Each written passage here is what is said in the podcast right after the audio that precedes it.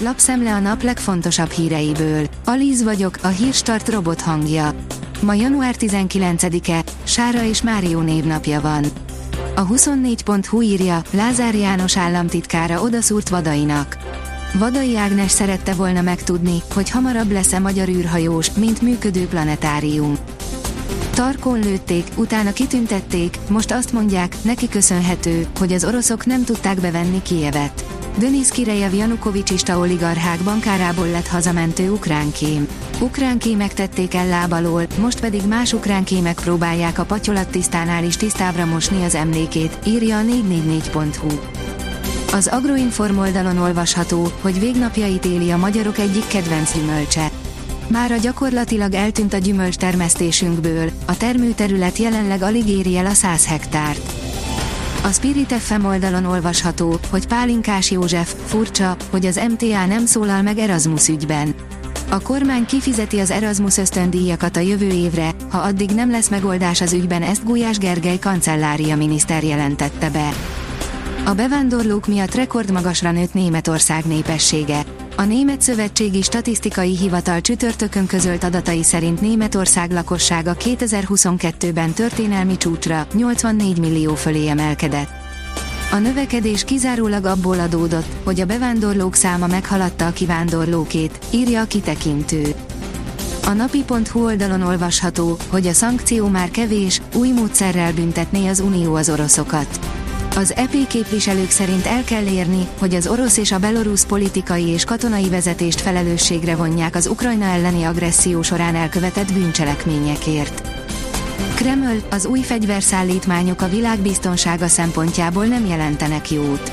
Az Ukrajnának szánt újabb nyugati fegyverszállítások semmi jót nem ígérnek Európa és a világ biztonsága szempontjából, azt jelenthetik, hogy a konfliktus új szintre lépett jelentette ki Dimitri Peszkov orosz elnöki szóvivő újságíróknak nyilatkozva, írja a növekedés. A vg.hu szerint Zelenszky lehetséges, hogy Putyin már nem él. A Davoszi Világgazdasági Fórumon tartott beszédében tért ki az orosz elnökre is Volodymyr Zelenszky. A Hír TV kérdezi, háború Ukrajnában, miért teszi ezt magával Németország? Vendégeink Bogár László közgazdász és Boros Imre közgazdász. A német kormány a szénbányák újranyitásával és LNG terminálok létesítésével akarja megoldani az energiaválságot, amely miatt a német gazdaság is rossz helyzetbe került, most arra recessziót jelentettek a szakértők. A Forbes írja, az ország egyik utolsó történelmi szőlőhegyén építkezne az egyik leggazdagabb magyar. Borászatot húzna fel a Balaton felvidéki Dörgicsén Sír Sándor, a 17. leggazdagabb magyar, a hazai mekik tulajdonosa. A startlap vásárlás oldalon olvasható, hogy megszűnik az egyik bank Magyarországon. Még decemberben visszavonták a Commerzbank működésének engedélyét és elrendelték a végelszámolását is, miután az november 30-tól befejezte működését. A büntető.com oldalon olvasható, hogy még mindig ötféle úton eljuthatunk a Párizsi olimpiára. Akár azon is múlhat minden, férfi kézilabda válogatottunk hány góllal veri meg a Zöldfoki köztársaságot a világbajnoki középdöntő végén. A súlyos, rendszer szintű magyarországi problémák ellenére Párizs kapuja még kitárva.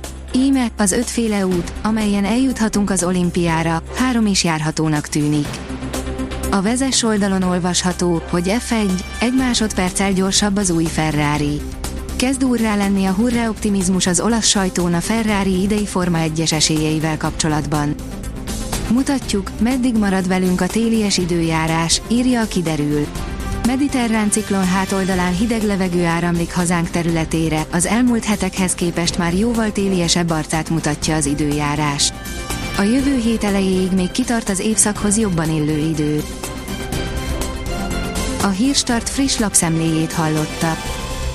Ha még több hírt szeretne hallani, kérjük, látogassa meg a podcast.hírstart.hu oldalunkat, vagy keressen minket a Spotify csatornánkon, ahol kérjük, értékelje csatornánkat 5 csillagra. Az elhangzott hírek teljes terjedelemben elérhetőek weboldalunkon is. Köszönjük, hogy minket hallgatott!